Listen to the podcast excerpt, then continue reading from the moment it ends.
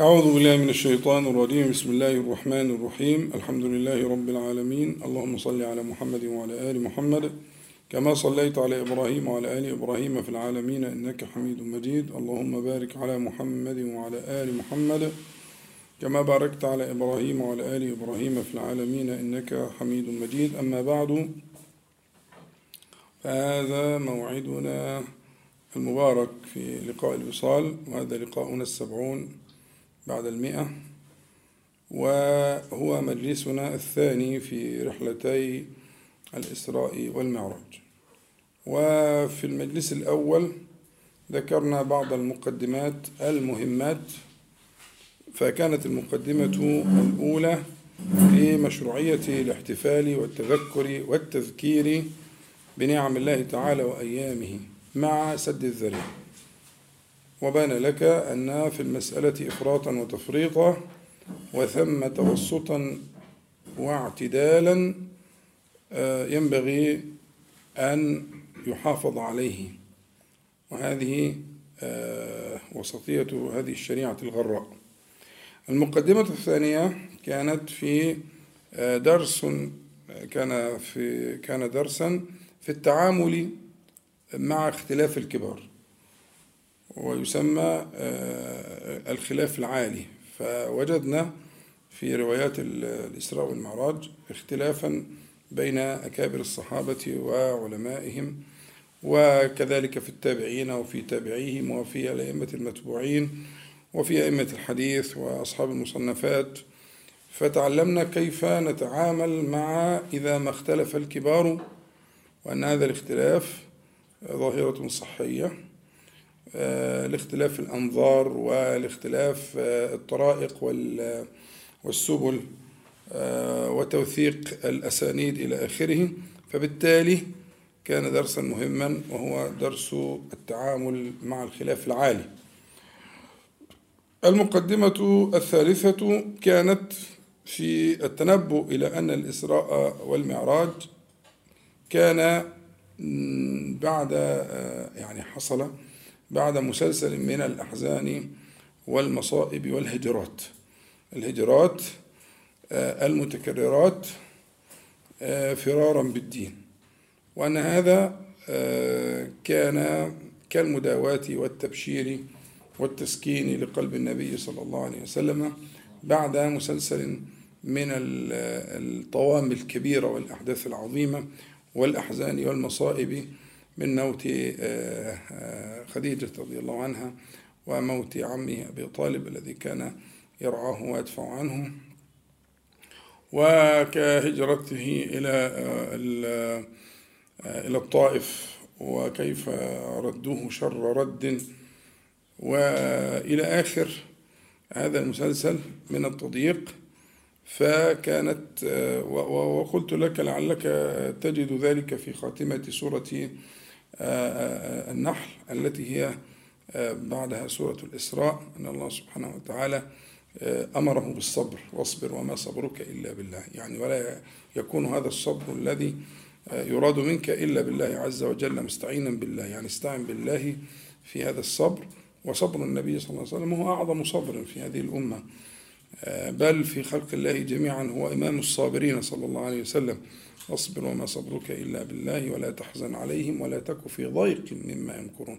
سيكفيك الله هذا المكر بصبرك وثباتك واعتصامك بالله تبارك وتعالى. ثم يختم السورة سبحانه وتعالى إن الله مع الذين اتقوا والذين هم محسنون. وهذه هي البشرى للنبي عليه الصلاة والسلام. ثم بعدها مباشرة سبحان الذي أسرى بعبده إليه فبالتالي كان هذا الصبر كانت عاقبة الصبر كما ترون هذه المكافأة الجليلة. قلنا إن المختار على ما نظرنا في خلاف أهل العلم إن المختار في الإسراء والمعراج أنه كان في ليلة واحدة وأنه كان في اليقظة وأنه كان بجسد وروح النبي عليه الصلاة والسلام وأنه كان بعد المبعث. وفي كل واحدة من هؤلاء ذكرنا خلافا وقلنا إن هذا هو المختار والذي اختاره المحققون من الفقهاء والمحدثين ومن أهل العلم. على هذه المحاور الأربعة نبني كلامنا. أنه كان في ليلة واحدة وأنه كان في اليقظة وأنه كان بجسد النبي صلى الله عليه وسلم وروحه الشريفة صلى الله عليه وسلم وأنه كان بعد البعث. آه، الليلة إن شاء الله تعالى هنقرأ نص البخاري.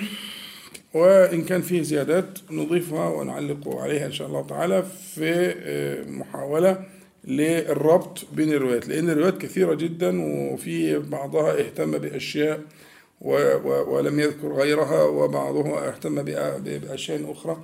فإن شاء الله هننتبه كده في القراءة وأنا في المواضع اللي هي فيها آه، تكملة نذكرها إن شاء الله فنبدأ على بركة الله بنص الجمع الصحيح للإمام البخاري في الباب الثاني وفي كان في الأول الباب الإسراء وباب المعراج. ففي باب المعراج آه، آه، نقرأ الحديث ونكمل فيه. تفضل. بسم الله والحمد لله والصلاة والسلام على رسول الله صلى الله عليه وسلم. عن مالك بن صعصعة رضي الله عنهما أن نبي الله صلى الله عليه وسلم حدثهم عن ليلة أسري به. قال بينما أنا في الحطيم وربما قال في الحجر مضجعا إذ أتاني آت فقد. قال وسمعته يقول فشق ما بين هذه إلى هذه. قال الراوي من ثغرة نحره إلى نعرته فاستخرج قلبي. ثم أتيت بطست من ذهب مملوءة إيمانا فغسل قلبي ثم حشي ثم أعيد ثم أتيت بدابة دون البغل وفوق الحمار أبيض. قال الراوي وهو البراق. يضع خطوه عند أقصى طرفه فحملت عليه. فانطلق بي جبريل حتى أتى السماء الدنيا. فاستفتح. طيب هنا في يعني هنا في اختصار للإسراء. يعني لم يذكر في هذه الرواية لذلك هو فصل الايه العمل باب لل للإسراء وباب المعراج ففي المعراج لم يذكر الإسراء. فلكن هنا في الروايات الأخرى عند عنده وعند غيره أنه لما أتي بالبراق صلى الله عليه وسلم يقول فركبته حتى أتيت بيت المقدس فربطته بالحلقة التي تربط بها الأنبياء. وهذه كلها حاجات إشارية يعني ولا يحتاج إلى حلقة ولا يحتاج إلى براق ولا يحتاج كما ذكرنا في المجلس السابق ولا يحتاج إلى ذلك لكنها من التكريمات ومن إظهار مكان النبي عليه الصلاة والسلام وأنها سنة الأنبياء من قبل وأن أغلب الأنبياء ركبوا البراق. تمام؟ فكونوا يربطوا أو يعملوا إلى آخره هذه أشياء أشياء عقلية منطقية لكن أشياء إشارية لما فيها من آه، تكريم الله تعالى لأنبيائه ورسله سيما آه، نبيه صلى الله عليه وآله وسلم. تمام؟ فربطته بالحلقة التي تربط بين الأنبياء ثم دخلت المسجد. يقول فعرفت النبيين من بين قائم وراكع وساجد لما هم سبقوا يعني كأنهم في في في شرف استقباله صلى الله عليه وسلم. فعرفت النبيين من بين قائم وراكع وساجد ثم أقيمت الصلاة فأممتهم. وفي رواية فلم ألبث يسيرا حتى اجتمع ناث كثير كثير يعني من الأنبياء والمرسلين يعني جمع كبير مش مش اللي هيقابلهم في في المعراج لا هو رأى يعني ما, ما, ما شاء الله تعالى له أن يرى كلهم يشتاق إلى رؤية النبي عليه الصلاة والسلام لأنهم كلهم جميعا بشروا به. وأخذوا العهد على أقوامهم إن أدركوه أن يصدقوه أن يتبعوه أن ينصروه كما نص الله تعالى في سورة آل عمران. ها وإذا أخذ الله ميثاق النبيين لما أتيتكم من كتاب وحكمة ثم جاءكم مش أنتوا بقى أتباعكم يعني. مش مش جاء موسى لأن لا يدرك موسى. لكن جاءكم يعني جاء إيه؟ أتباعكم جاء أممكم رسول مصدق لما معكم. خلاص؟ فالعهد مأخوذ من جميع الأنبياء والمرسلين على أممهم. إن أدرك واحد من تلك الأمة محمدا صلى الله عليه وسلم أن يؤمن به وأن ينصره وأن آه، يكون معه. صلى الله عليه وسلم. فهي آه، آه، رابطة واحدة رابطة الإيمان بالله تبارك وتعالى ربطت الجميع ففي بعض الروايات كما يقول فلم ألبث إلا يسيرا حتى اجتمع ناس كثير. ثم أذن مؤذن فأقيمت الصلاة فقمنا صفوفا ننتظر من يؤمنا. فأخذ بيدي جبريل فقدمني فصليت بهم. يعني هذه هي الطريقة التي لم يتقدم من من نفسه صلى الله عليه وسلم ولكن كان هذا بتقديم الله تعالى له. وجبريل هو أمين الوحي يعني ما من نبي ولا رسول أوحي إليه؟ آه، سواء بكتاب يبقى رسول أو بغير كتاب يبقى نبي إلا وكان آه، آه، رسول السماء إليه هو جبريل. فجبريل معهم جميعا جميعا بلا استثناء. فهو الذي لما اصطفوا أخذ بيد النبي صلى الله عليه وسلم وقدمه ليصلي بالأنبياء والمرسلين. ف ثم انطلق بقى البخاري انطلق إلى الإيه؟ إلى العروج. يعني بعد ما تم كده عرج به إلى السماء بعد صلاته بالأنبياء والمرسلين. تفضل يقول فانطلق بي جبريل حتى أتى السماء الدنيا فاستفتح فقيل من هذا؟ قال جبريل قيل ومن معك؟ قال محمد. قيل وقد أرسل إليه؟ قال نعم. قيل مرحبا به فنعم المجيء جاء. ففتح. نعم. ففتح. إذا إحنا بنتكلم عن إيه؟ بنتكلم هذه السماوات لها أبواب والأبواب عليها حرس وهي محروسة. وعليها الملائكة تحرسها في كل سماء لها بي. هي سبع سماوات كما جاء في القرآن الكريم وفي السنة المطهرة ولكل سماء أبواب تحرسها الملائكة آه، سيما بعد بعثة النبي صلى الله عليه وسلم اشتدت الحراسة فلم آه، آه، فكانت ال- ال- ال- السماء محروسة من الجن ومن الشياطين سألوا هذا السؤال ليس سؤال الجاهل ولكنه سؤال التعجب من نعمة الله تبارك وتعالى على النبي عليه الصلاة والسلام واستبشارا ولعلهم كانوا يبشرون بذلك أنه سيأتي يوم ويرفع النبي يرفع الله تعالى نبيه صلى الله عليه وسلم في تلك السماوات. فكان آه، وعلموا أنه لا يرتقي بشر حي هذا الرقي إلا هو بشر واحد شخص واحد آه، يعني خصه الله تبارك وتعالى بذلك. فكان هذا السؤال نوع تكريم يعني وإعلان في السماوات بمجيء النبي عليه الصلاة والسلام وأنه آه، أن جبريل لا يرافق أحدا في هذا المعراج آه، إلا واحدا وقد كان النبي صلى الله عليه وسلم. فهو إشارة زي ما زي ما اتفقنا أن المسألة من أولها من أول البراق وال والحلقة والصلاة بالأنبياء والمرسلين في بيت المقدس كل ذلك فيه إشارات ومعاني لتقديم النبي صلى الله عليه وسلم على جميع خلقه. فإذا ما قدم الله عز وجل نبيه على أنبيائه ورسله جميعا? فبالتالي هو مقدم على جميع الخلق. يعني هؤلاء صفة الخلق. صفة خلق الله هم هؤلاء. فلما قدمه الله تعالى عليهم فقدمه على خلقه جميعا فهو خير خلق الله قولا واحدا. هو سيد ولد آدم كما أخبر عن نفسه صلى الله عليه وسلم. وهذا التشريف لإبانة هذا المعنى. تفضل.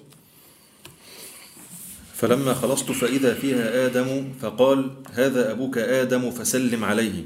فسلمت عليه فرد السلام. ثم قال مرحبا بالابن الصالح والنبي الصالح. ثم صعد بي كلمة مرحبا اللي إحنا بنقولها عادية فيما بين يعني إيه أصبت آه، رحبا وسعة شيء يعني متسع. متسع في الصدور متسع في المكان متسع فكلمة مرحبا إذا قلت لأحد فهي معناها أنك أصبت يعني أنت جئت في المكان الإيه المناسب. أصبت رحبا وسعة في صدورنا في قلوبنا في آه، بيوتنا في أماكننا. أيها القادم أصبت رحبا وسعة. وهي في الحكاية في المعنى هي دي كناية. من الكنايات تدل على الانشراح. تدل يعني يعني قد انشرح صدورنا بمجيئك لما الانسان واحد يقول له يقول واحد مرحبا يعني إيه؟ أصبت رحبا وسعه فقد إيه؟ دل ذلك هو كناية على ما في الصدور من الإيه؟ من الانشراح. انشرح الصدر فهو آدم عليه السلام انشرح بلقاء ولده آه، الحبيب بلقاء من بشر به بلقاء خير خلق الله أجمعين. صلى الله عليه وسلم. صلوا على النبي عليه الصلاة والسلام. يلا يا سيدي. ثم صعد بي حتى أتى السماء الثانية فاستفتح. قيل طب هو؟ هنا آه، في في آه، في في في برضه في روايات أخرى في الصحيح يعني إنه آه، لاحظ أنه عن عن يمينه أسودة وعن يساره أسودة. أسودة جمع سواد والسواد مش مقصود به اللبس الأسود لا مقصود به إذا اجتمع أناس فصاروا سوادا. سواد الناس يعني اجتماع. مظبوط؟ مفهوم؟ أنا حد كان مرة يعني بعت لي كده إن السواد ده معناه اللبس السوداء لا ليس ال- ال- الثياب السوداء ولكن معناه اجتماع. فلما صنعوا سوادا يعني اجتمعوا فلاحظ أنه ينظر عن يمينه لأسودة وعن يساره إلى أسودة. فإذا نظر إلى يمينه تبسم وضحك. وإذا نظر إلى السواد الذي عن يساره شماله بكى. هو لاحظ كده. على هذا الرجل قبل ما يتعرف عليه إنه هو آدم عليه السلام. اللي هو في السماء الأولى. فسأل جبريل ما هذا؟ فقال عن الأسودة التي عن يمينه فهم أهل اليمين. فإذا نظر إليهم من أهل الجنة استبشر وتبسم وضحك. والذين عن شماله هم أهل النار من ولده. فإذا نظر عن يساره بكى. يعني تأثر وبكى لما هم فيه. فهذا إشارة إلى أنه من خلقه من سيكون من أهل من نسله عليه السلام من نسل من سيكون من أهل اليمين ومن هذا في الصحيح ولكن ليست في هذه الروايات اللي نقرأها تفضل. ثم صعد بي حتى أتى السماء الثانية فاستفتح قيل من هذا؟ قال جبريل. قيل ومن معك؟ قال محمد. قيل وقد أرسل إليه؟ قال نعم. قيل مرحبا به فنعم المجيء جاء ففتح. فلما خلصت إذا يحيى وعيسى وهما ابن الخالة. قال هذا يحيى وعيسى فسلم عليهما. فسلمت فرد. ثم قال مرحبا بالأخ الصالح والنبي الصالح. ثم صعد بي إلى السماء الثالثة فاستفتح قيل من هذا؟ قال جبريل. قيل ومن معك؟ قال محمد. قيل وقد أرسل إليه؟ قال نعم. قيل مرحبا به فنعم المجيء جاء ففتح. فلما خلصت فلما خلصت إذا يوسف. قال هذا يوسف فسلم عليه. فسلمت عليه فرد. ثم قال مرحبا بالأخ الصالح والنبي الصالح. ثم صعد بي حتى أتى السماء الرابعة فاستفتح قيل من هذا؟ قال جبريل قيل ومن معك؟ قال محمد. قيل وقد أرسل إليه؟ قال نعم. قيل مرحبا به فنعم المجيء جاء ففتح. فلما خلصت إذا إدريس. قال هذا إدريس فسلم عليه فسلمت عليه فرد. ثم قال مرحبا بالأخ الصالح والنبي الصالح. ثم صعد بي حتى أتى السماء الخامسة حتى أتى السماء الخامسة فاستفتح قيل من هذا؟ قال جبريل قيل ومن معك؟ قال محمد صلى الله عليه وسلم. قيل وقد أرسل إليه؟ قال نعم. قيل مرحبا به فنعم المجيء جاء. فلما خلصت فإذا هارون؟ قال هذا هارون فسلم عليه. فسلمت عليه فرد. ثم قال مرحبا بالأخ الصالح والنبي الصالح. ثم صعد بي حتى أتى السماء السادسة. فاستفتح قيل من هذا؟ قال جبريل قيل ومن معك؟ قال محمد. قيل وقد أرسل إليه قال نعم قال مرحبا به فنعم المجيء جاء. فلما خلصت فإذا موسى قال هذا موسى فسلم عليه فسلمت عليه فرد ثم قال مرحبا بالأخ الصالح والنبي الصالح. فلما تجاوزت بكى قيل له ما يبكيك؟ قال أبكي لأن غلاما بعث بعدي يدخل الجنة من أمته أكثر ممن يدخلها من أمتي. ثم صعد بي إلى السماء السابعة فاستفتح جبريل. قيل من هذا؟ قال جبريل. قيل ومن معك؟ قال محمد. قيل وقد بعث إليه؟ قال نعم. قال مرحبا به فنعم المجيء جاء. فلما خلصت فإذا إبراهيم. قال هذا أبوك إبراهيم فسلم عليه. فسلمت عليه فرد السلام. فقال مرحبا بالابن الصالح والنبي الصالح. ثم رفعت طيب. قبل أن نذهب إلى ما بعد السماوات السبع. كما قلت لكم في الروايات في اختلاف في ترتيب الأنبياء وفي كل سماء فيها من وفي سماء فيها نبيان وإلى آخره. فهذا الاختلاف لكن المستقر كما في رواية الصحيح الذي قرأناه كذلك عند مسلم أنه أنهم في سبع سماوات كان في الأولى آدم وفي الثانية يحيى وعيسى ولد الخالة. وفي الثالثة كان يوسف وفي الرابعة كان إدريس وفي الخامسة كان هارون وفي السادسة كان موسى وفي السابعة كان إبراهيم. عندنا في في القرآن سؤالان إلا إذا كان في أسئلة أخرى تسألوها أنتم. السؤال الأول لماذا هؤلاء وغيرهم من الأنبياء المذكورين في القرآن الكريم كثر كثير في أنبياء كثير من الأنبياء الله تعالى ورسله ما مذكورون في القرآن الكريم ولم يذكروا في تلك السماوات. وهل هذه السماوات ليس فيها إلا هؤلاء؟ ولماذا هؤلاء بأعيانهم الذين لقيهم النبي عليه الصلاة والسلام على خلاف الترتيب اللي قلت لك عليه؟ يبقى ده السؤال الأول. السؤال الثاني موقف موسى. عايزين نفهم لماذا بكى موسى. وما ما, ما معنى العبارة التي قالها موسى عليه السلام؟ لأنه هو الوحيد الذي لما جاوزه النبي صلى الله عليه وسلم بكى؟ خدت بالك؟ الباقيين كلهم رحبوا وبشروا و... و... وينطلق النبي عليه الصلاة والسلام. ف والسؤال الذي قد يضاف إلى ذلك أنهم كانوا صلوا معه. يعني كل احتصارنا لكل الاباء والمرسلين صلوا مع النبي صلى الله عليه وسلم. جمع كبير جدا لا يعرف عددهم يعلمهم الله سبحانه وتعالى. صلوا معه في الإيه؟ في في في بيت المقدس. تمام؟ فلعل أرواحهم تشكلت بصور أجسادهم أو أو بشكل من الأشكال أحضرت اجسادهم في السماوات ليراها النبي صلى الله عليه وسلم فيستقبلوا حضرة النبي صلى الله عليه وسلم ويلاقوه في تلك الليلة التشريفا وتكريما وهذا أمر يسير لأن القضية كلها زي ما قلت لك ليست قضية عقلية منطقية بالأسباب لكنها تجاوزت حد الإيه؟ حد العقل والحسابات اللي اللي التي يدركها العقل. كل ذلك فوق إدراك العقل. تمام؟ ف في, في, في تعليل لماذا هؤلاء بالتحديد الحقيقة الحافظ بن حجر جمع كلام جميل جدا جدا وهو يعني اختار كلام الحافظ السهيلي رحمه الله ونهذبه ونسقه فنقرأه إن شاء الله ويكون في فائده كبيرة في في لماذا اختار هؤلاء بالتحديد هم ثمانيه مش كده؟ سبع سماوات بثمانية أنبياء ورسل. تمام. بيقول وقيل الحكمة في الاقتصار على هؤلاء المذكورين للإشارة إلى ما سيقع له صلى الله عليه وسلم. يعني كل واحد فيهم كانه إيه؟ يرى فيه شيئا مما حصل له وكأن الله سبحانه وتعالى يعده لما سيقع له. سيقع للنبي عليه الصلاة والسلام. لما سيقع له مع قومه من نظير ما وقع لكل واحد منهم. فأما آدم فوقع التنبيه بما وقع له من الخروج من الجنة إلى الأرض بما سيقع للنبي عليه الصلاة والسلام من الهجرة إلى المدينة. والجامع بينهما ما حصل لكل منهما من المشقة وكراهة الفراق. فراق ما ألفه من الوطن. ثم كان مآل كل كل منهما إلى أن يرجع إلى موطنه الذي أخرج منه فكأنه بشر بأنه سيخرج ثم سيفتح الله له موطنه مرة أخرى.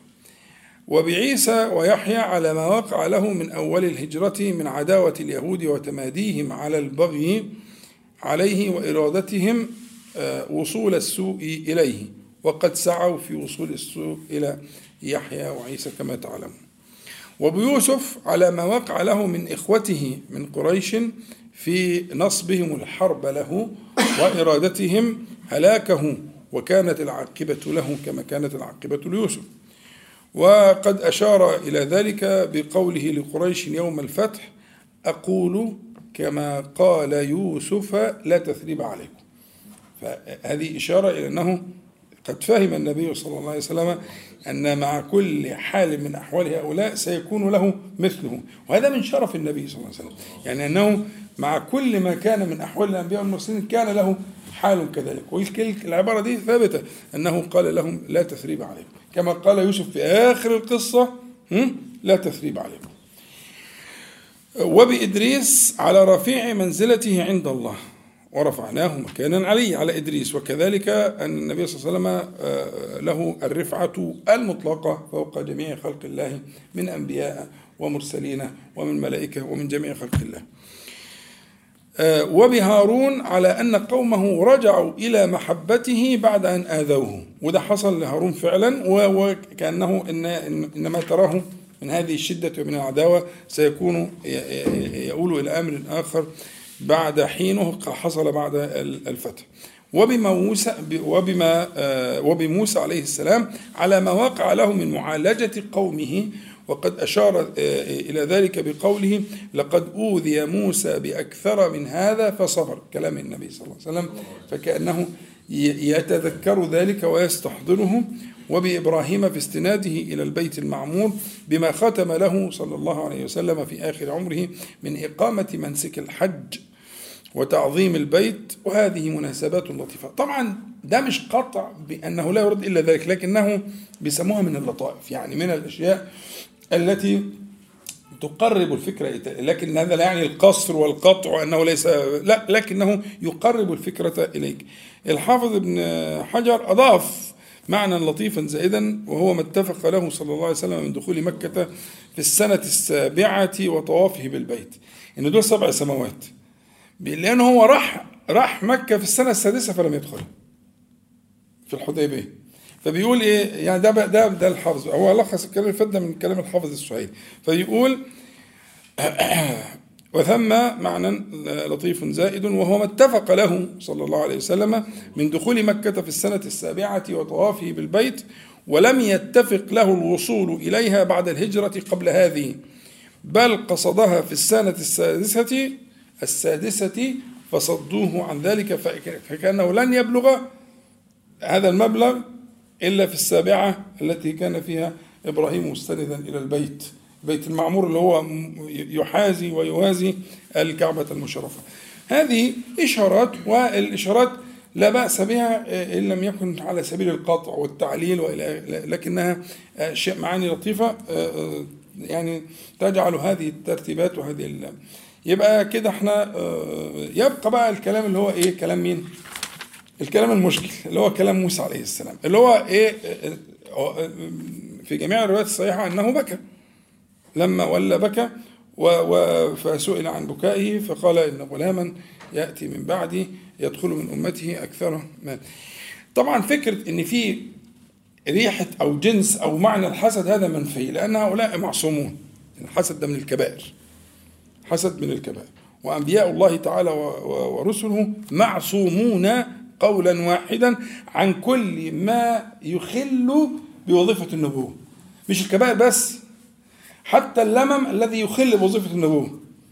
يعني السفاهة والتفاهة والنزوات والحظوظ النفس الحاجات دي هم منزهون عنها لا يقعون فيها. القاعدة في عصمة الأنبياء موضوع كبير لكن خلاصته في كلمة واحدة إنهم معصومون عما يخل بوظيفتهم. وظيفة النبوة والبلاغ عن الله تعالى.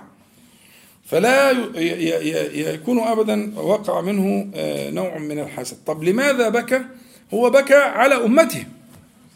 كل نبي بيبقى قلبه على أمته. بذل معهم ما يستطيع وحارس على نجاتهم وإلى آخره. فبكاء موسى عليه السلام كان على أمته. وكذلك كان النبي صلى الله عليه وسلم يقول أمتي أمتي.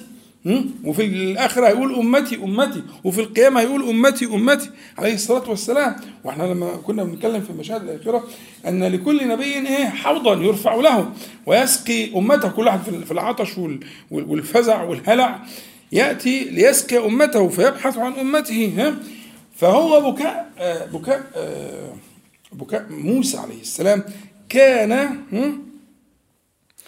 كان حزنا وألما على أمته أنهم سيبدلون ويحرفون ولا يكثرون في في في في, في الأمم التي تدخل الجنة. والدليل على ذلك نصحه للنبي عليه الصلاة والسلام ليزيد ها الداخلين من أمته. واخد بالك؟ يعني هو إيه؟ إنه خبر الناس من قبله. فلما كانوا خمسين صلاة ارجع إلى ربك. أنا خبرت الناس من قبلك. ارجع. فالنصيحة المتكررة للنبي عليه الصلاة والسلام أربع مرات.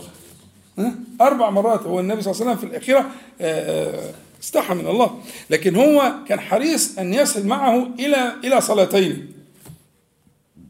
لأن هو دول كانوا على بني إسرائيل. على صلاتين. فلما في الأخيرة كانوا خمسة قال له ارجع إلى ربك. طيب هذا النصح يدل على ماذا؟ أنه يريد أن يدخل من أمة النبي صلى الله عليه وسلم العدد الغفير والجمة ونجاة الناس من عذاب الله تعالى. فأنا خبرت الناس فهذا يقطع بأنه لم يشوه ما في نفسه شيء من الحسد أو حتى الغيرة أو التنافس بل بالعكس دل ما ترون من حرصه عليه السلام موسى على التكفير. من أهل الجنة والناجين من أمة النبي محمد صلى الله عليه وسلم. أظن كده المسألة واضحة. تمام؟ هو الحافظ هنا بيقول لم يكن بكاء موسى كما ينقل يعني. أو كما ينقل عن العلماء. لم يكن بكاء موسى حسدا. معاذ الله. فإن الحسد في ذلك العالم منزوع عن أحد المؤمنين. فكيف بمن اصطفاه الله تعالى؟ بل كان أسفا على ما فاته من الأجر. الذي يترتب عليه رفع الدرجة بسبب ما وقع من أمته من كثرة المخالفة المقتضية لتنقيص أجورهم المستلزم لتنقيص أجره. أجره هو لأنه كل نبي يأخذ بأجر أمته.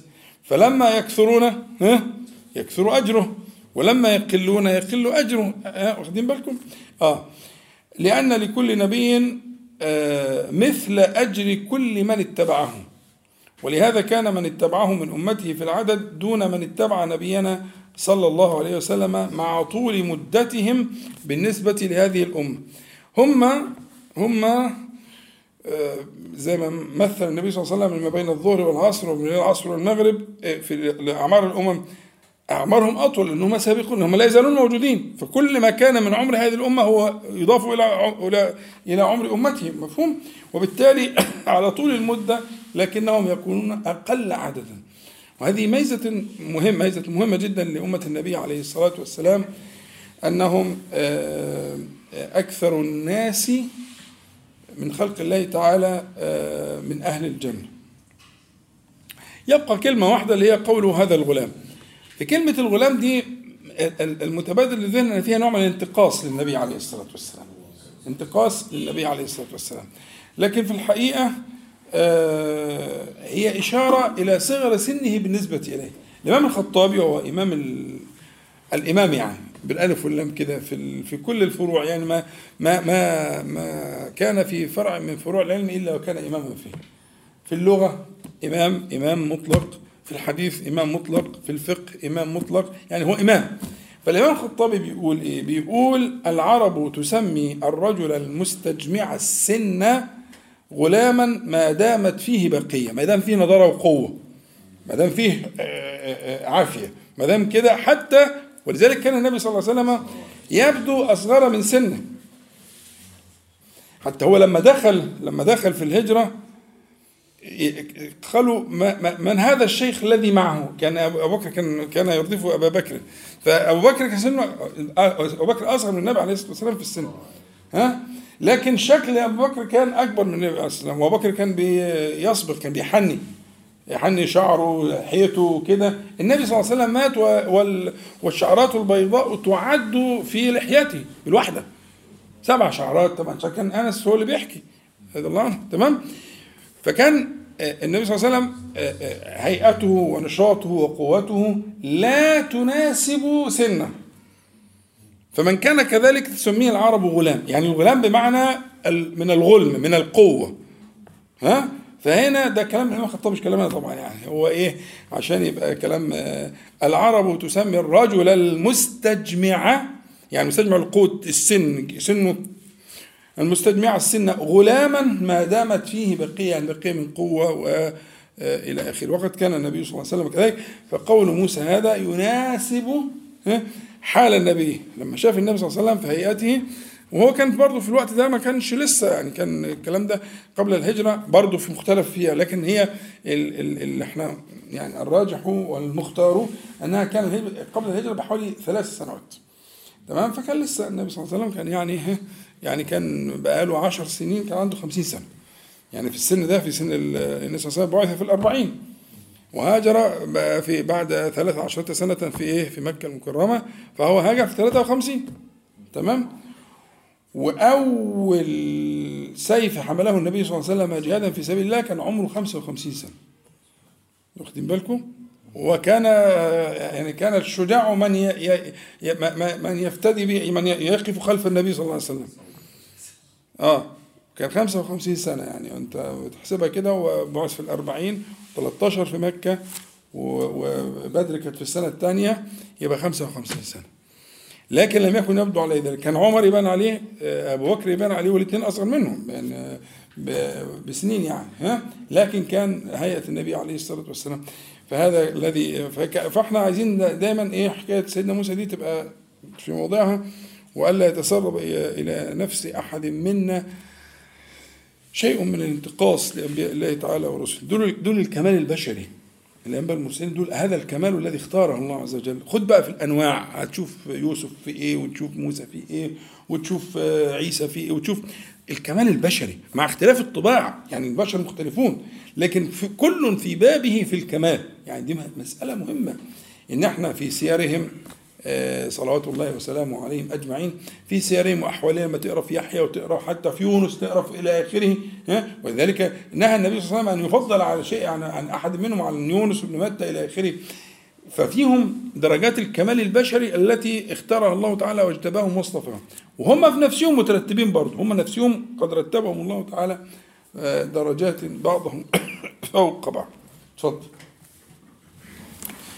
يقول ثم رفعت لي سدرة المنتهى فإذا نبقها مثل قلال هجر وإذا ورقها مثل آذان الفيلة.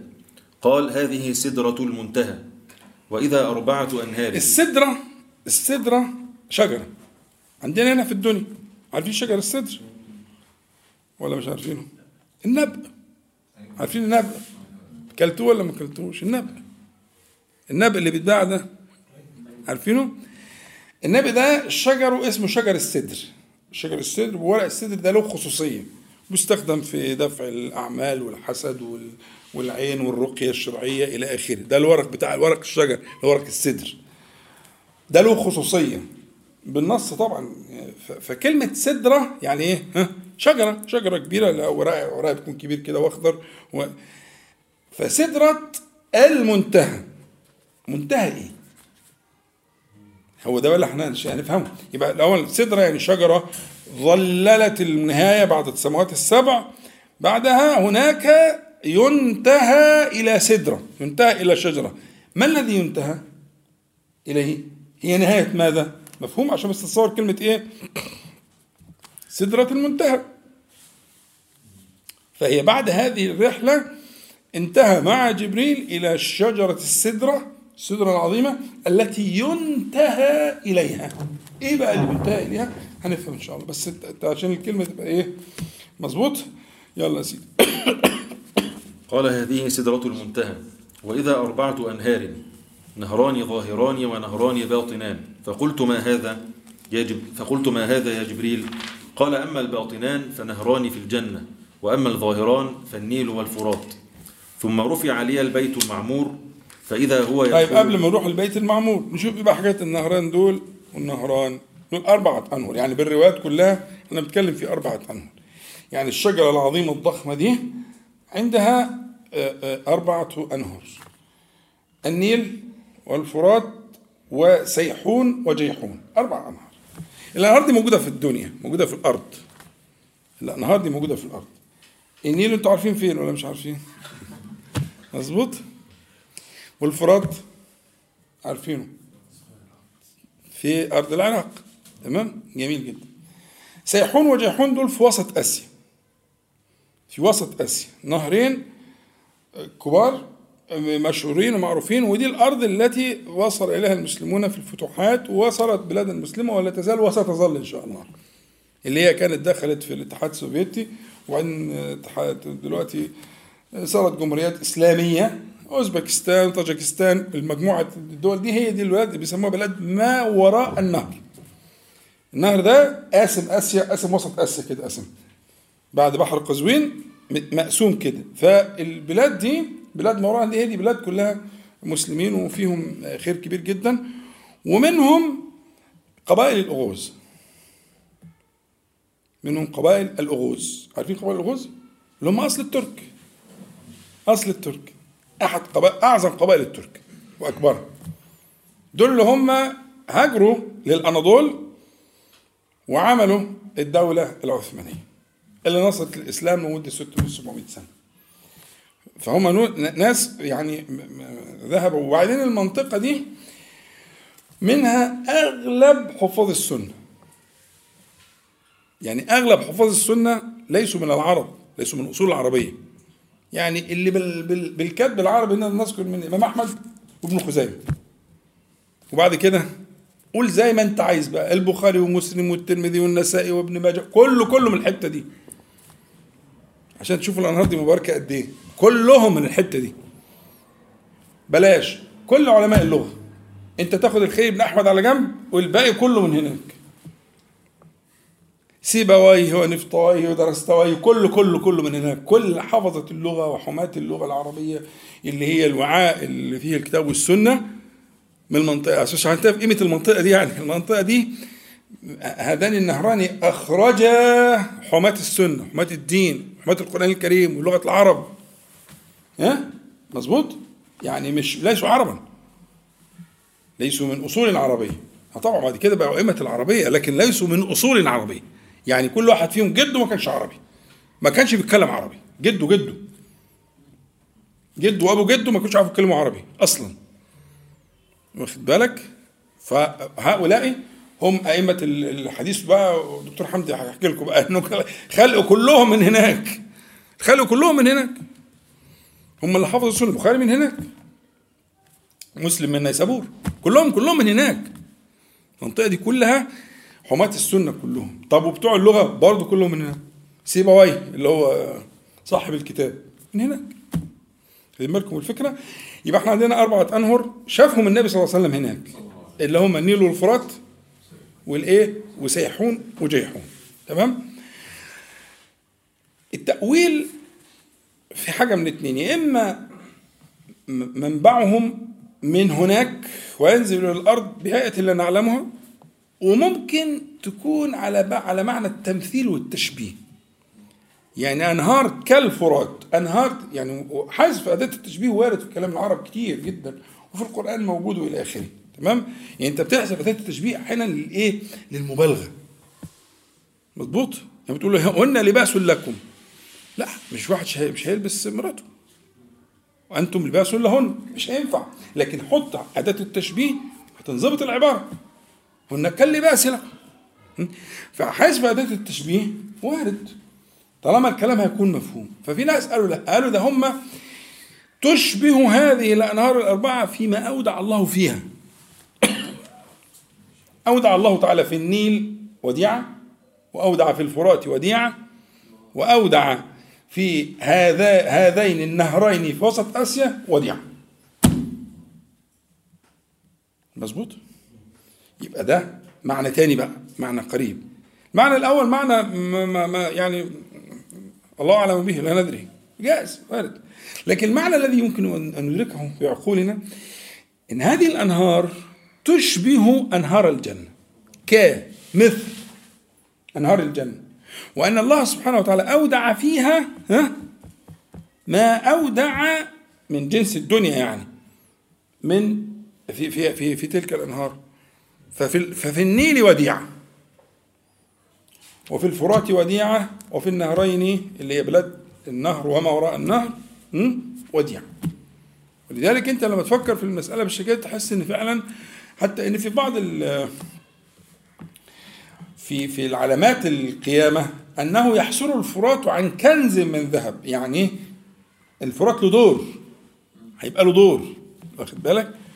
وكذلك النيل إلى آخره. فيعني ده خلاصة عشان ما نقراش بس كلام إن كلام كتير جدا. وحتى الأنهار المذكورة في ال في ال في القرآن أربعة.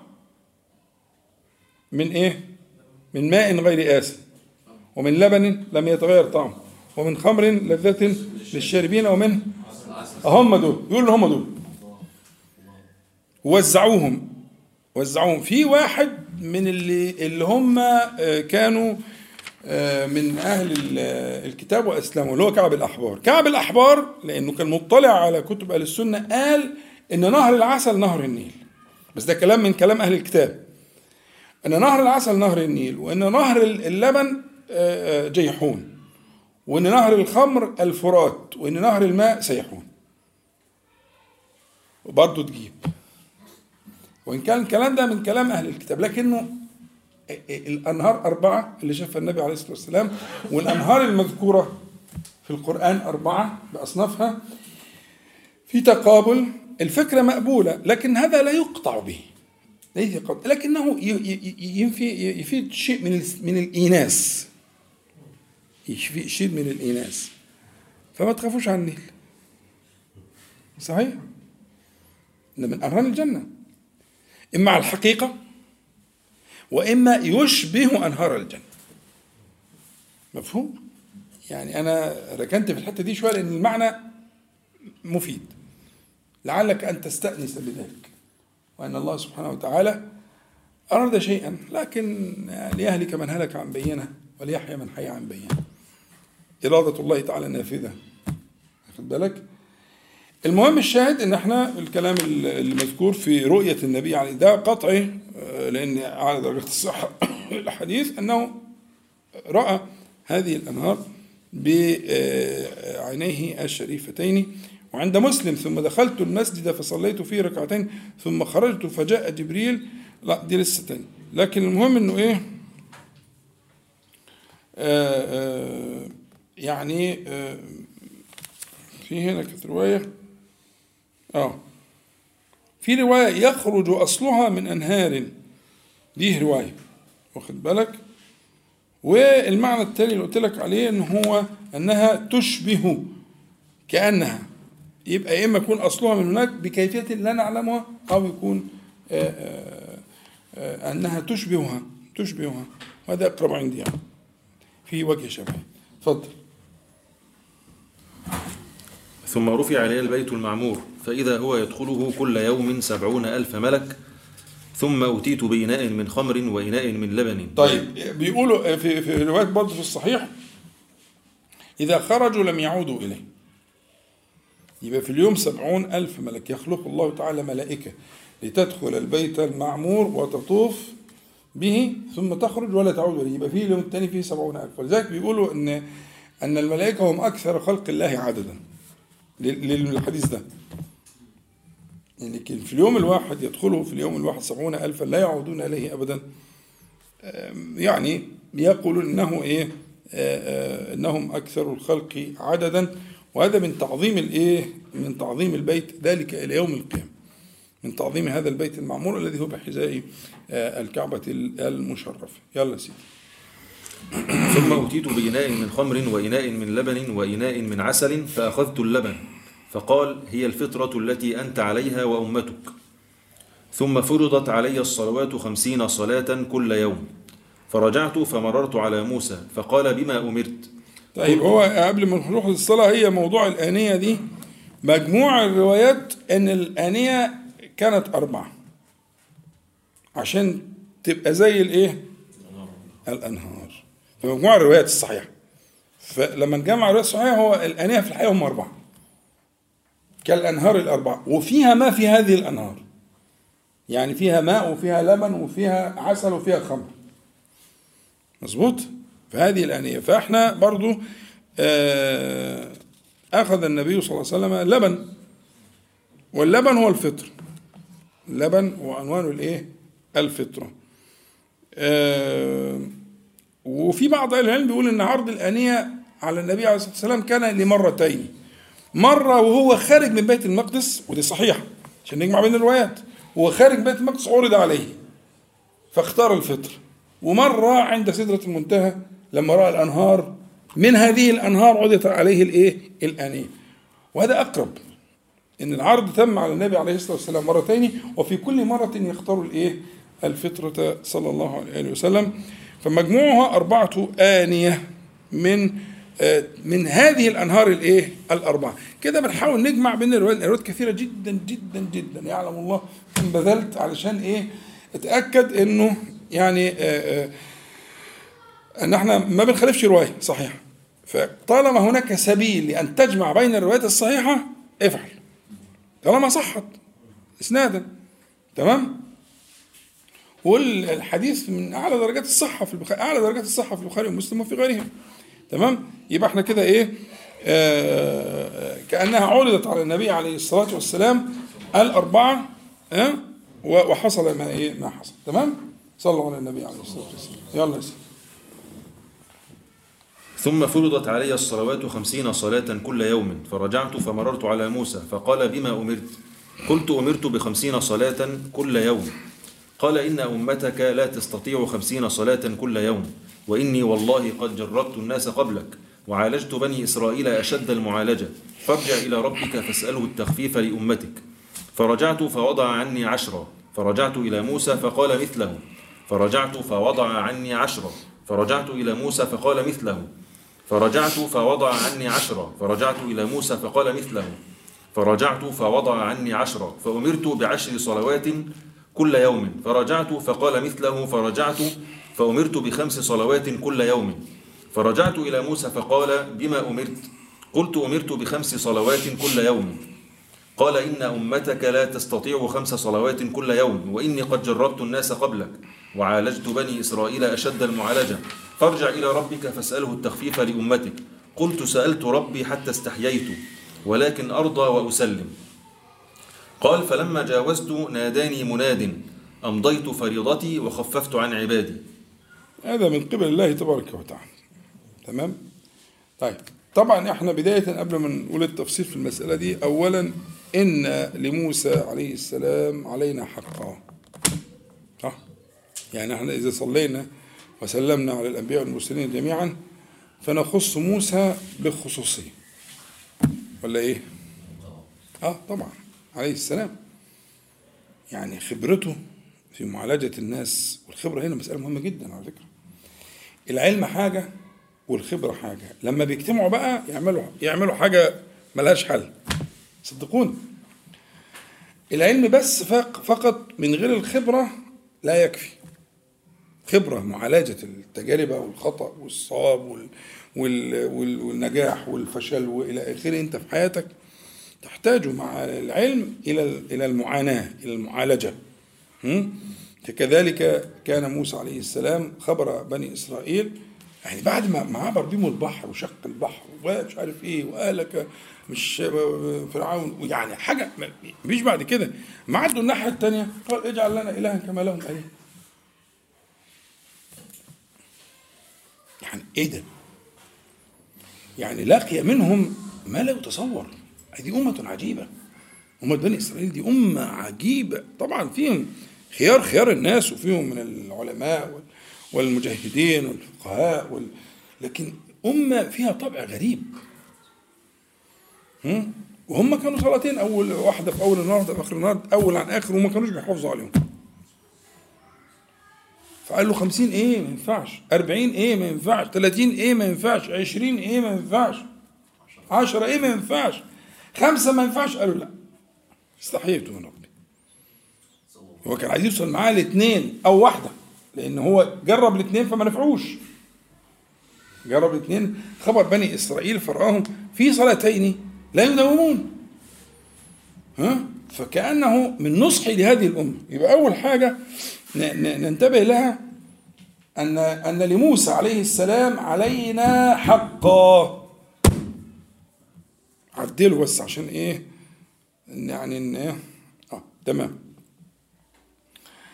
الحافظ بيقول إن الحكمة في تخصيص فرض الصلاة بليلة الإسراء أنه صلى الله عليه وسلم لما عرج به رأى في تلك الليلة تعبد الملائكة وأن منهم القائم فلا يقعد إلى يوم القيامة وأن منهم الراكع فلا يسجد إلى يوم القيامة وأن منهم الساجد فلا يرفع إلى يوم القيامة.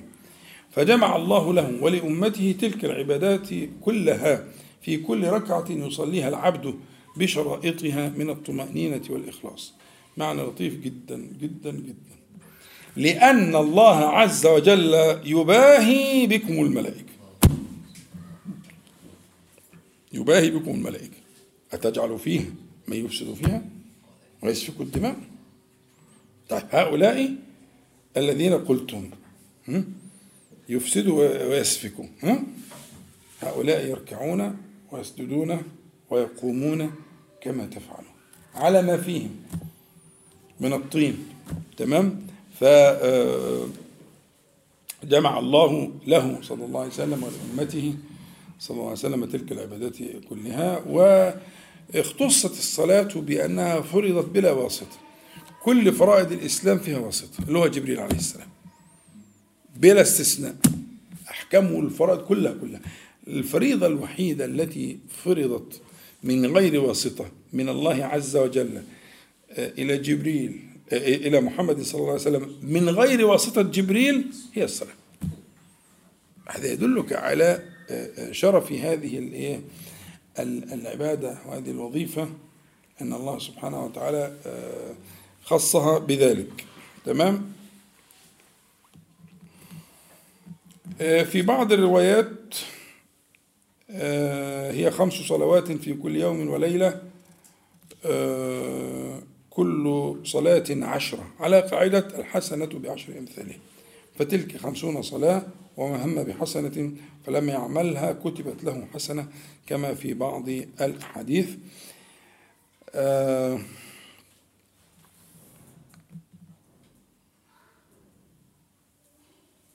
من ضمن الحاجات المعاني المهمة جدا فخمس بخمسين فقم بها أنت وأمتك. قال فعرفت أنها عزمة من الله. فرجعت إلى موسى فقال ليرجع فلم أرجع. فاهمين دي؟ لأن في المرة الأخيرة يشفع فينقصها. المرة الأخيرة بقى قال له إيه؟ سبحانه وتعالى قال للنبي عليه الصلاة والسلام قال له إيه؟ فخمس بخمسين فقم بها أنت وأمتك.